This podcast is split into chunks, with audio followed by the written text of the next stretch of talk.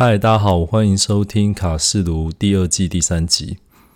好距离我们上次录音又过了蛮长一段时间的。那这段时间发生很多事情。那这一集我会跟大家稍微聊一下，说我离职后到底过了怎样的生活。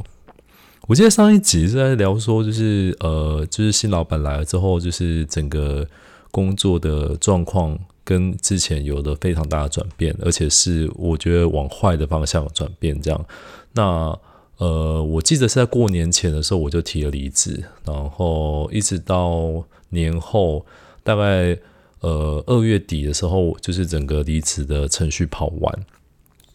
那这段时间就是因为有先预告了，就是离职的事情，然后加上。原本还有一些假，然后就陆续把它休完，这样。所以我记得实际上过完年之后，真的只有大概三天进公司吧，其他都是一路放假放掉这样。那好不容易就是呃没有上班的日子，就开始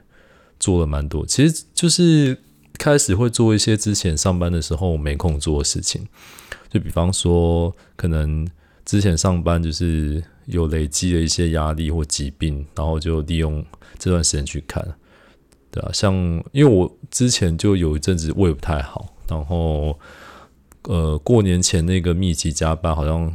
症状就变更严重，所以那个时候就是去呃照胃镜，然后后来看报告这样，然后还好是医生说状况不太严重了，就是吃药控制就好了，所以就一直到现在都是。有点像慢性病，就是要吃比较长期的药这样。然后休息的时间就是开始，呃，之前荒废了一阵子的运动，就是上健身房那些，又重新回去这样。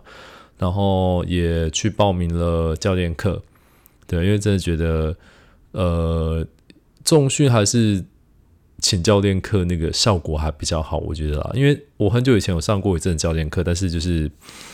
后来，呃，上完之后又自己练了几年，就觉得好像那个感受又跑掉，所以又回去报教练课这样。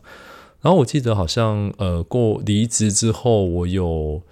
呃一个，就其中有一天中午，就是又回去找同事吃饭这样。然后吃完饭之后，就跟着大家一起回办公室，感觉很像是没有离开公司一样，就是好像其实大家同事的感觉都还是跟之前我在的时候差不多这样。然后就有同事就说：“哇，我怎么离职之后看起来容光焕发这样？”然后我就说：“如果你离职的话，你也可以这样啊，就是真的是有休息够，然后压力没那么大的时候，其实整个人的那个气色嘛，或散发出来的气场就会感觉就好很多这样。然后就是休息一阵子之后，就是还是得要面临就是现实，就是。”面对现实，你要开始找工作了，不然虽然我是本来就有在存紧急预备金，就是它可以应付我大概几个月不工作都没什么问题这样。但你真的开始吃老本的时候，还是会稍微有点紧张，而且没有上班的时间一拉长之后，你之后要再回到上班的状态，又要花更多时间去调整，这样对啊。所以我基本上就觉得说，呃，休息时间也差不多。一个多月到现在，对啊，所以我其实已经有开始陆续在面试啊，找工作啊，这样，对啊。但我觉得我比较妙是，我这次面试有一些新的尝试，就是呃，我开始比较不演，因为之前其实呃工作的时候都会，就是去面试都演一下，就会演自己是一个比较积极向上的工程师嘛，就是很多是东西就是会。展现出非常正面积极的样子，对。但这次我就稍微比较直白一点嘛，就会觉得说我就是呃做分内的工作做好这样，然后我希望可以不要太常加班啊，然后想要呃就是 work life balance 这样，对啊。虽然后来就是有跟一些朋友聊了这件事情，就是被朋友说我这样有点。太快把自己的底牌掀开，这样就是有时候有一些